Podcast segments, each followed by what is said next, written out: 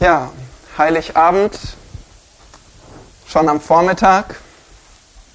Etwas ungewöhnlich, aber die Lösung des Rätsels, so haben wir einfach viel mehr Zeit für die Predigt. Das ist doch super, oder? Nein, tatsächlich haben wir heute nur einen Vers vor uns.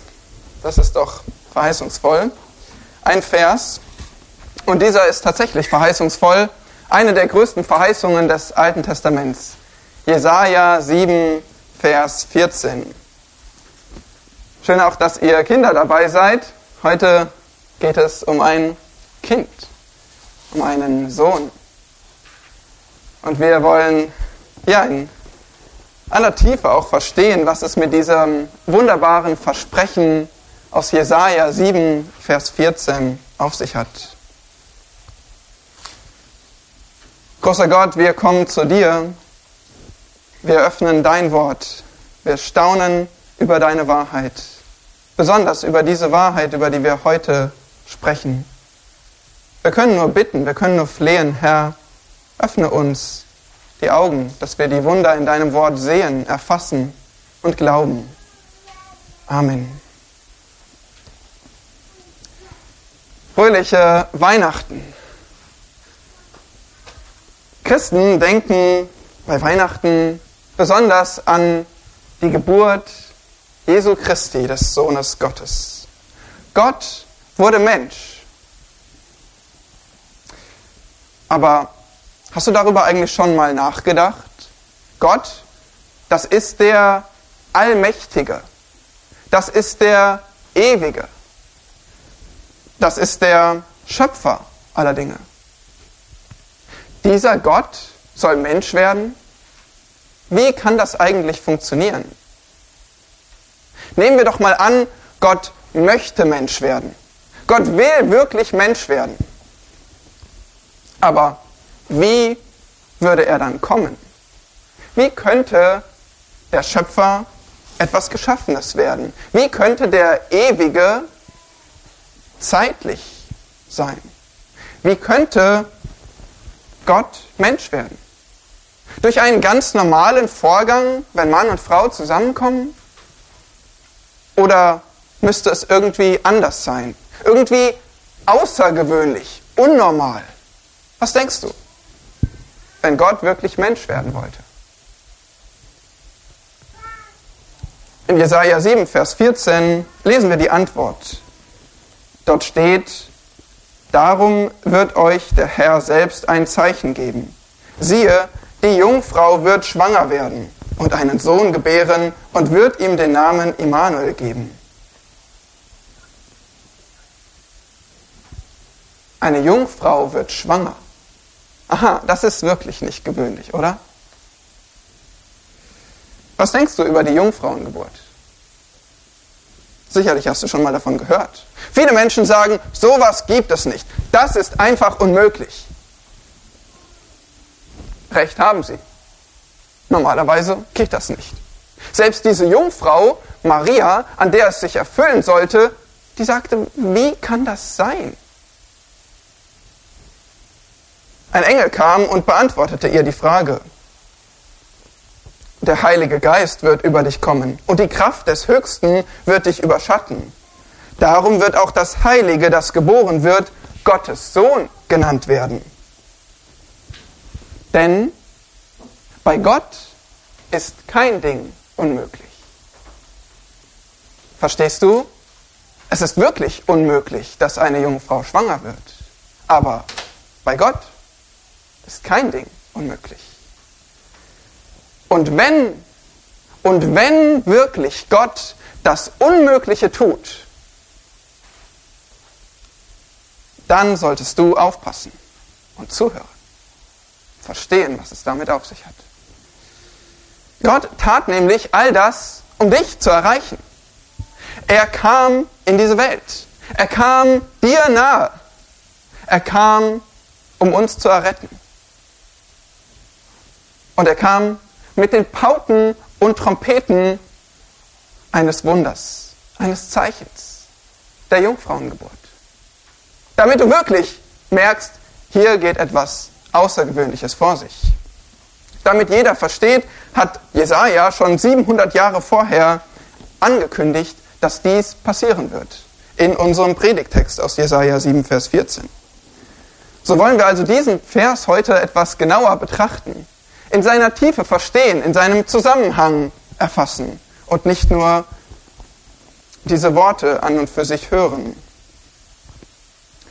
Ich wünsche dir also, dass du heute in dieser Predigt drei Erkenntnisse über Gottes Zeichen seiner Menschwerdung gewinnst, damit dieses Zeichen auch dich erreicht. Dass du drei Erkenntnisse über Gottes Zeichen seiner Menschwerdung gewinnst, damit es auch dich erreicht. Nämlich erstens sehen wir die Einleitung zum Zeichen, zweitens die Erklärung des Zeichens und drittens die Erfüllung des Zeichens. Also die Einleitung, die Erklärung und die Erfüllung. Wir beginnen logischerweise mit der Einleitung. Wir müssen erstmal verstehen, in welchem Kontext denn diese Prophetie aus Jesaja 7 gegeben wurde. Der Prophet Jesaja war ein großer Prophet des Alten Testaments. Er war ein wunderbarer Autor, hat uns ein langes Buch hinterlassen. Seine Botschaft richtete er an das Volk Juda, das Südreich. Juda war zu dieser Zeit leider schon weit, weit weg von Gott. Es gab nur noch wenige gläubige Menschen in diesem Land. Und viele gute Könige waren schon vergangen und auch das Königtum war im Niedergang. Nun saß einer der schlimmsten Könige auf dem Thron Judas. Und der hieß Ahas. Lies mal 2. Könige, äh, 2. Könige Kapitel 16 nach und du bekommst einen ganz guten Eindruck, warum ich sage, dies war einer der schlimmsten Könige. Er tat schreckliche Dinge. Er war töricht. Er war noch sehr jung und noch gottloser. Zu Beginn seiner Herrschaft, wir befinden uns circa im Jahr 734 vor Christus, also lange, lange, lange vor Jesu Geburt. Damals war Assyrien auf dem Weg zum Weltreich. Sie bedrohten auch die Völker Juda, Syrien, das Nordreich Israel.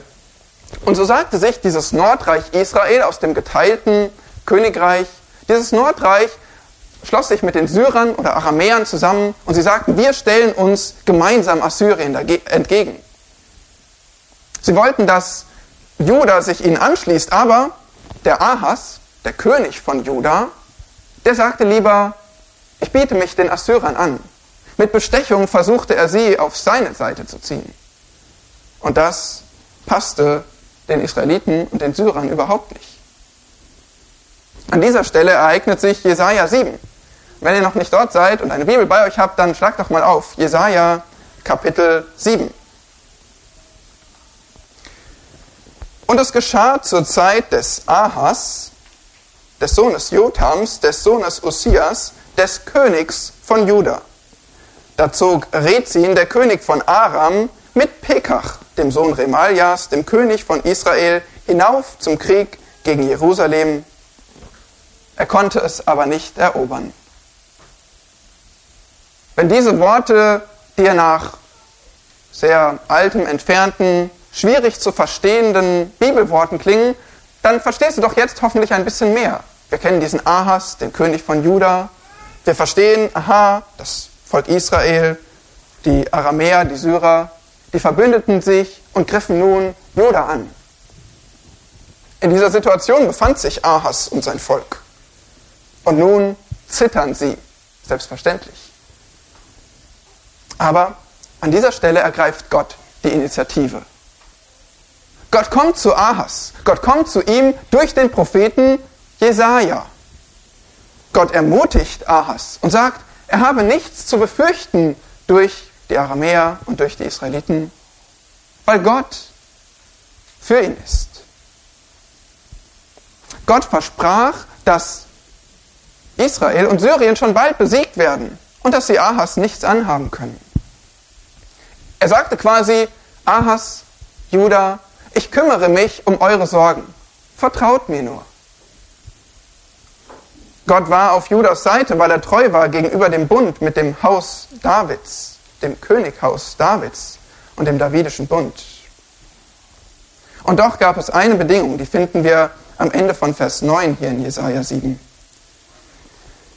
Wenn ihr nicht glaubt, so werdet ihr gewiss keinen Bestand haben.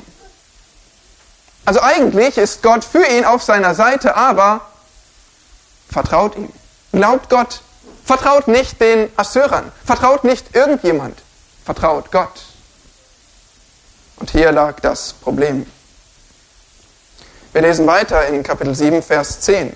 Weiter redete Jahwe zu Ahas und sprach, erbitte ein Zeichen von Jahwe deinem Gott. Erbitte es in der Tiefe oder droben in der Höhe.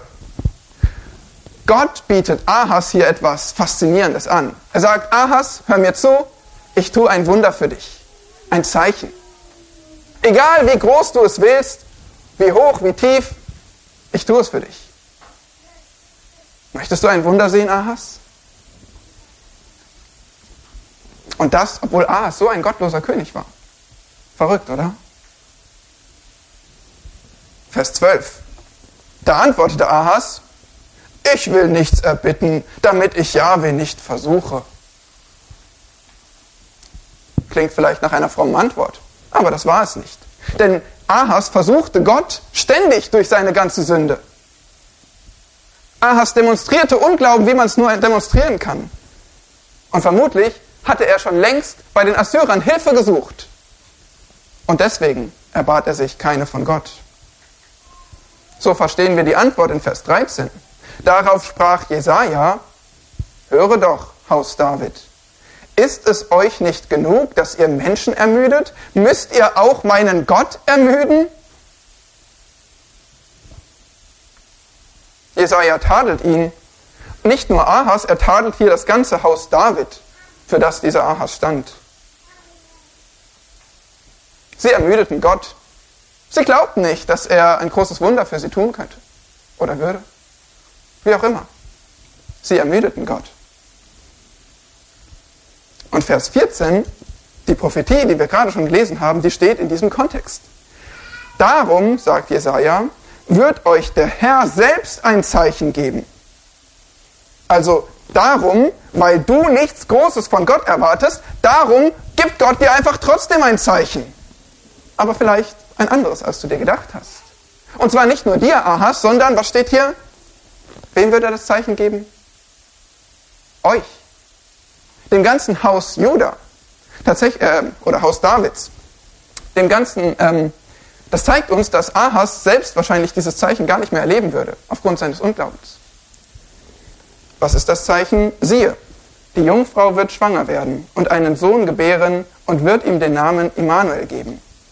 Dickmilch und Wildhonig wird er essen, bis er versteht, das Böse zu verwerfen und das Gute zu erwählen.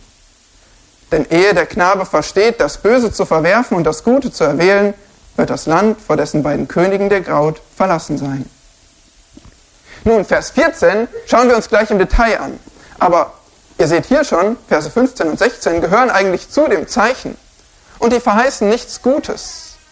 Die Ankündigung von Immanuel, dem Gott mit uns, das ist ja ein Geschenk, ein wunderbares Geschenk. Aber dieser Immanuel wie ernährt er sich eigentlich? Was ist Immanuel? Hier steht Dickmilch und Wildhonig. Worauf deutet das hin? Was denkst du? Er ernährt sich von Dickmilch und Wildhonig. Das deutet auf ein verlassenes, verwüstetes Land hin. Die Verheißung des Immanuel ist nicht nur ein wunderbares Geschenk, eine große Freude, sondern sie findet statt im Kontext von Gericht, von einem verlassenen Land, von einem Volk Gottes, was in die Gefangenschaft, ins Exil getrieben wurde, was nicht mehr souverän über sein verheißenes Land war. In diesem Kontext ereignet es sich.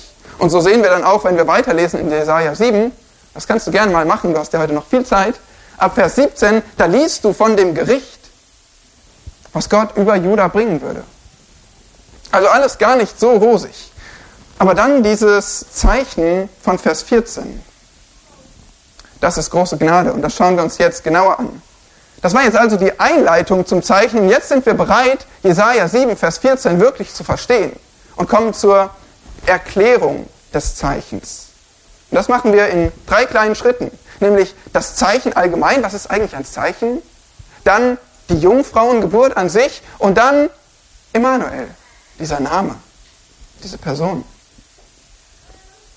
Nun, es steht hier, Jesaja 7, Vers 14, darum wird euch der Herr selbst ein Zeichen geben.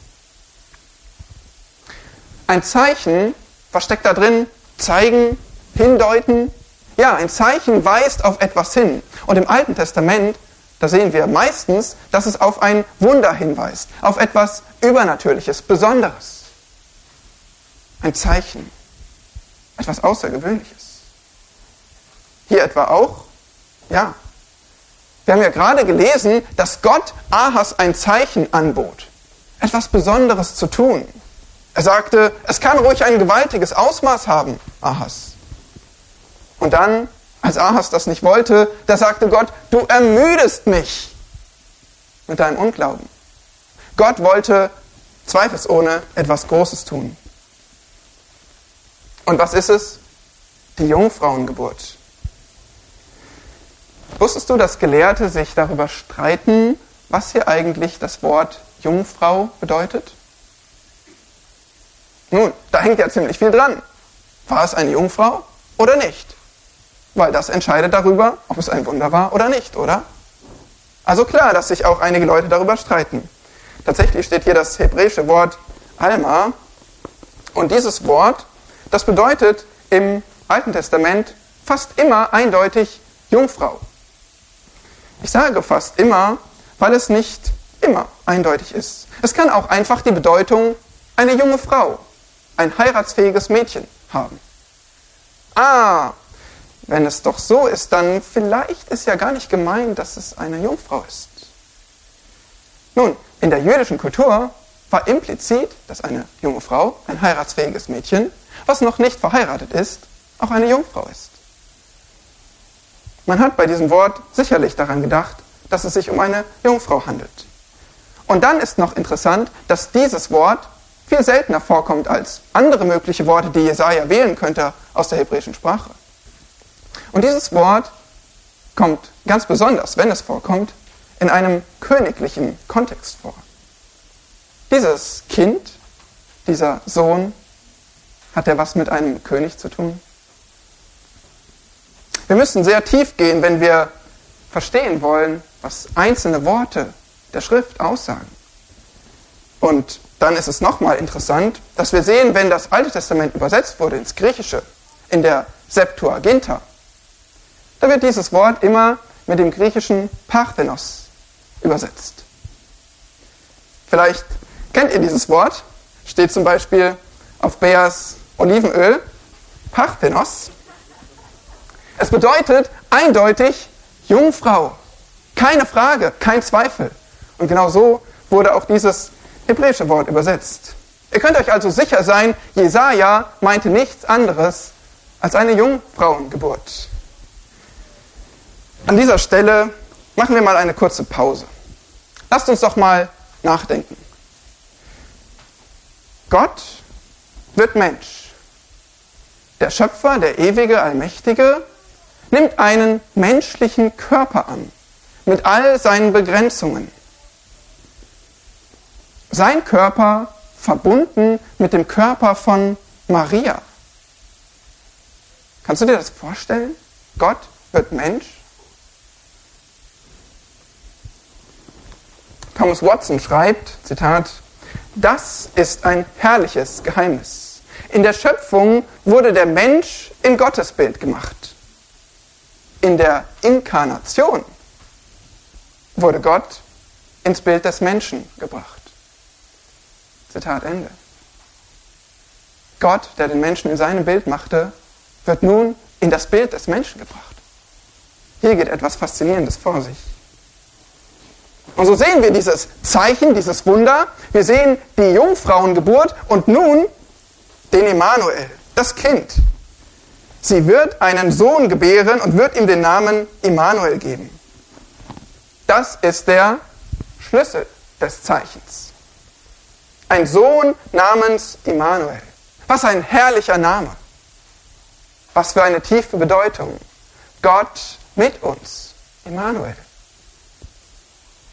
Dieser Name ist in der Bibel exklusiv, kommt nur vor in dieser einen Verheißung. In Jesaja 7 und 8 und dann in der Erfüllung in Matthäus 1. Nur hier findet ihr Immanuel.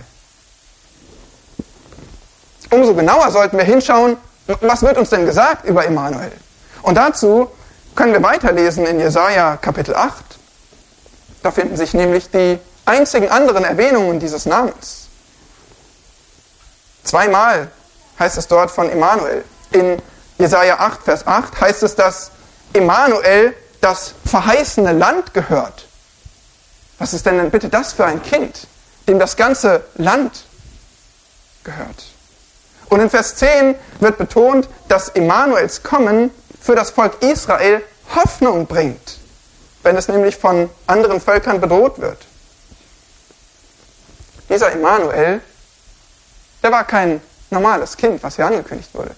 Er war Besitzer des verheißenen Landes und er würde das bedrückte, bedrängte Volk Israel zur Hoffnung, zum Trost führen. So sollte auch diese Botschaft die Israeliten ermutigen. So sagte Spurgeon über diesen Vers aus Jesaja 7, Vers 14, Zitat, das ist der Hölle Schrecken. Satan erschaudert bei seinem Klang. Zitat Ende. Der Teufel zittert vor diesen Worten, vor dieser Verheißung. Warum? Denn wenn Gott Mensch wird, dann gibt es tatsächlich diese Hoffnung für die Menschen. Aber auch nur dann. Nun sagen erstaunlich viele, dass der Sohn im Zusammenhang von Jesaja 7 und 8 im Alten Testament doch sicherlich irgendein Sohn damals sei. Ich meine, die Verheißung wurde dem König Ahas gegeben, also war es doch wahrscheinlich Ahas Sohn oder vielleicht sogar Jesajas Sohn. Ahas Sohn Hiskia, den kennen wir. Könnte das nicht sein? Wie sieht es aus mit Jesajas Sohn? Den finden wir in Kapitel 8, Vers 4, den nächsten zumindest. Sein Name, wollt ihr den wissen? Sein Name ist Maher Shalal Hashbas. Klingt fast so wie Immanuel, oder? Die Bedeutung übrigens auch fast die gleiche. Immanuel bedeutet Gott mit uns, Maher Shalal Hashbas bedeutet bald kommt Plünderung, rasch Raub. Die Behauptung, Immanuel könnte irgendjemand sein zu dieser Zeit, zur Zeit Ahas, zur Zeit Jesajas, die lässt sich sehr leicht widerlegen. Erstens, die Prophetie muss nicht zur Zeit Ahas erfüllt werden, sondern sie richtet sich ja an das ganze Haus Davids. Zweitens, keiner der vorgeschlagenen Söhne hieß Immanuel. Drittens, keine der Mütter war Jungfrau. Viertens, keiner der Söhne besaß das Land oder brachte Gottes Befreiung. Fünftens, keiner der Söhne erfüllte, was in den folgenden Kapiteln offenbart wird. Zum Beispiel wunderbarer Ratgeber, starker Gott, ewig Vater, Friedefürst. Sechstens, keiner dieser normalen Söhne war Gottes gigantisches Zeichen für das Königshaus. Und siebtens, Matthäus 1. Das Neue Testament zeigt, Jesus ist die Erfüllung dieser Prophetie und niemand anderes. Warum haben wir das alles gemacht? Wir wollten gerne dieses Zeichen, diese Verheißung in ihrem Kontext anschauen. Verstehen, was Jesaja tatsächlich gesagt und gemeint hat. Und nun kommen wir nach der Einleitung und der Erklärung des Zeichens schließlich drittens zur Erfüllung des Zeichens. Und die haben wir schon zu Beginn gelesen in Matthäus Kapitel 1. Als sich die Prophetie erfüllte, war dieses Haus Davids, Gottes Volk, die verheißene Linie, wirklich an ihrem Tiefpunkt. Das Land, das war weggegeben. Es war besetzt von den Römern. Auf dem Thron saß Herodes. Und der Repräsentant der Linie Davids war ein einfacher Zimmermann namens Josef. Zu Beginn von Matthäus 1 Vers 18 bis 25, da haben wir gelesen, dass dieser Josef ein Dilemma hatte. seine geschätzte Verlobte war schwanger. Und er wusste nichts davon. Was soll er tun? Er möchte Maria schützen, aber er ist auch irgendwie erschüttert von dieser Tatsache. Gott löst das Dilemma für Josef. Er schickt einen Engel und erklärt ihm im Traum, was vor sich geht. Nämlich etwas Spektakuläres. Es kommt von Gott. Gott setzt gewissermaßen seine Unterschrift darunter. Er sagt hier, Josef, ich bin am Werk. Damit sollte Josef und auch uns allen klar werden, beachtet dieses Kind. Es ist ein besonderes. Matthäus betont in dem Abschnitt in Matthäus 1 auch, dass Maria wirklich eine Jungfrau war. Er verwendet das griechische Wort Parthenos, was wir schon kennen. Und Matthäus sagt zweimal explizit, dass Josef nicht intim wurde mit Maria. Sie war eine Jungfrau, ganz so wie verheißen. Und dann zitiert Matthäus Jesaja 7, Vers 14. Matthäus 1, Vers 22. Dies alles aber ist geschehen, damit erfüllt würde, was der Herr durch den Propheten geredet hat. Der spricht, siehe, die Jungfrau wird schwanger werden und einen Sohn gebären und man wird ihm den Namen Immanuel geben. Das heißt übersetzt, Gott mit uns. Matthäus betont, Jesaja 7, Vers 14, diese gewaltige Prophetie, auf die ihr 730 Jahre oder noch mehr warten musstet, diese hat sich erfüllt. Was sagt Matthäus hier?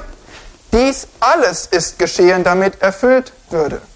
Er betont, jetzt und nur jetzt und gerade jetzt erfüllt sich dieses Zeichen. Wir sehen darin, und deswegen wollte ich euch das zeigen, aus Jesaja 7, wir sehen darin, dass wir Gottes Wort, das Alte Testament, zu dem wir so eine große Distanz in unserer Kultur und Sprache und Zeit haben, dass wir es trotzdem nicht verdrehen müssen, vergeistlichen müssen, uminterpretieren müssen, sondern dass wir es wörtlich nehmen dürfen. Denn genau das tat Matthäus hier. Er suchte keine verborgene Bedeutung. Er verstand einfach die Absicht von Jesaja und sagte, dies alles hat sich jetzt erfüllt. Das ist eine Ermutigung für uns, wenn wir die Bibel aufschlagen, wenn wir das Alte Testament lesen. Wir, können, wir brauchen keine Bibelkritik, wir brauchen keine große Akrobatik, um irgendwas daraus zu lesen. Wir müssen es einfach grammatisch, historisch interpretieren. Wir müssen es so nehmen, wie es da steht, wie es der Autor beabsichtigt hat. Und genau das möchte Gott uns damit sagen. Nun, eine etwas andere Weihnachtspredigt vielleicht. So ein alttestamentlicher Text, so ein alttestamentlicher Kontext. Aber das ist Gottes Weihnachtsbotschaft. So hat er vor langer, langer Zeit angekündigt, welches Wunder geschehen würde. Und wir, wir haben Gottes gewaltiges Zeichen seiner Menschwerdung betrachtet. Den Immanuel, von einer Jungfrau geboren. Ein Atheist sagte mal zu einem Christen, wenn ich dir sagen würde, dass ein Kind ohne die Beteiligung eines Vaters geboren wurde, würdest du das etwa glauben? Der Christ antwortete, ja, wenn es leben würde, wie Jesus lebte. Versteht ihr das? Das macht den ganzen Unterschied. Glaube ich an Jungfrauengeburten? Nein. Aber wenn das Kind lebt, wie Jesus lebt, wenn dieses Baby eben nicht klein blieb, sondern groß wurde, ein heiliges Leben führte, ohne jede Sünde, keiner konnte ihn irgendeiner Schuld bezichtigen, seine Worte voller Vollmacht, seine Taten voller Güte. Jesus hat viele, viele Wunder getan nach diesem Wunder bei seiner Menschwerdung. Ja, dann glaube ich, dass dieser per Jungfrauengeburt auf die Welt kam. Dann, wenn du mehr über Jesus liest, dann ist das nicht mehr für dich fragwürdig, sondern dann ist es nur noch logisch, dass Gott nicht ganz normal auf diese Welt kommt, sondern unnormal, außergewöhnlich. Tatsächlich war es für den Schöpfer allen Lebens nur eine ganz kleine Sache, so auf diese Welt zu kommen. Aber weißt du, was für den Schöpfer die große Sache dabei war? Dieses Wunder war etwas Kleines. Aber was war eigentlich das Große für Gott bei seiner Menschwerdung? Dass er überhaupt Mensch wurde. Dass er sich so erniedrigte. Denn als Jesus in der Gestalt Gottes war, hielt er es nicht wie einen Raub fest, Gott gleich zu sein, sondern er entäußerte sich selbst, nahm die Gestalt eines Knechtes an und wurde wie die Menschen.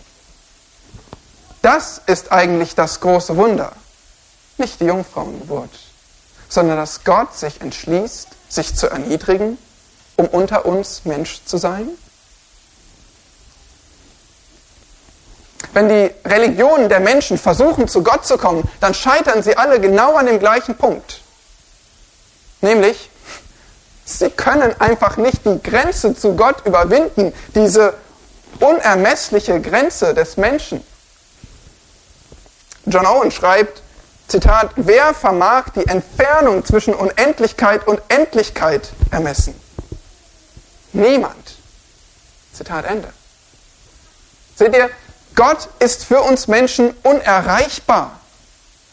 Wir zeitlichen, begrenzten Kreaturen, wir können nicht zum ewigen, allmächtigen Schöpfer. Er ist für uns unerreichbar.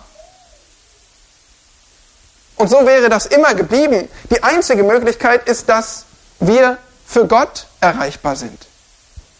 Wir können Gott nicht erreichen, aber er kann uns erreichen.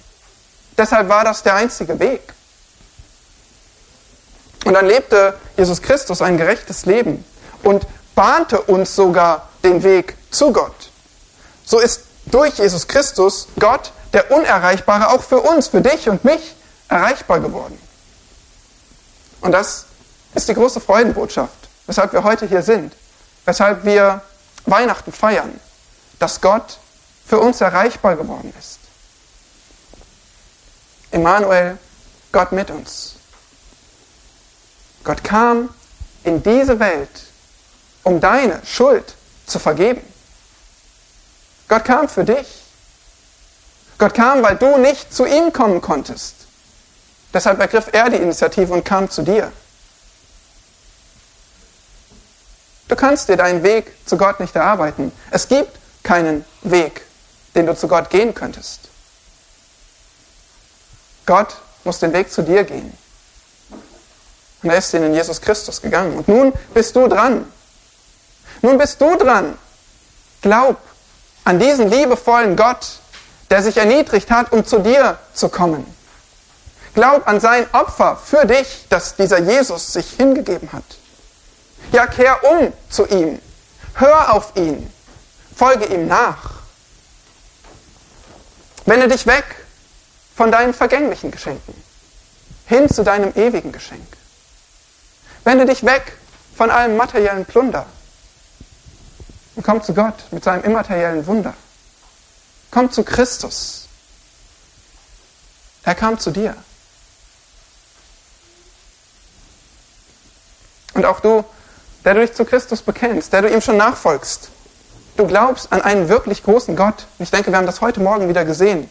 Wir glauben an einen gewaltigen Gott, der Wunder tut. Er ist Emmanuel, er ist Gott mit uns. Ist das nicht verrückt, dass Gott mit uns ist? Wenn du ihm glaubst, dann bist du nicht alleine in deinem Leben. Dann bist du nicht alleine auch in deinem Leid und in deinen Schmerzen dann bist du nicht alleine in aller Not, die dich bedrückt, weil dann ist Gott mit dir. Und genau der möchte er sein. Gott mit dir, Gott in Gemeinschaft mit dir. Schon jetzt, schon heute, schon in dieser Stunde. Und Gott wird mit uns sein in Ewigkeit. Die Gemeinschaft mit ihm wird noch vollkommener werden, wenn wir bei ihm im Himmel sind. Darauf gehen wir zu, Geschwister. Darauf gehen wir zu ewige Gemeinschaft zu haben mit Gott, Gott mit uns zu erleben. Und so wollen wir uns freuen an Immanuel. So wollen wir uns freuen an unserem Gott. So wollen wir ihm all unser Lob geben, weil es einfach das Größte ist, dass wir nicht alleine hier sind, sondern dass wir zu Gott gehören. Dass er sich erniedrigt hat, sich ausgestreckt hat für uns, für uns erreichbar wurde. Das soll uns ein Lächeln aufs Gesicht zaubern. Unter eure Masken und egal, was dieser Tag noch bringt, diese Weihnachtstage, dieser Jahreswechsel. Freut euch an Immanuel.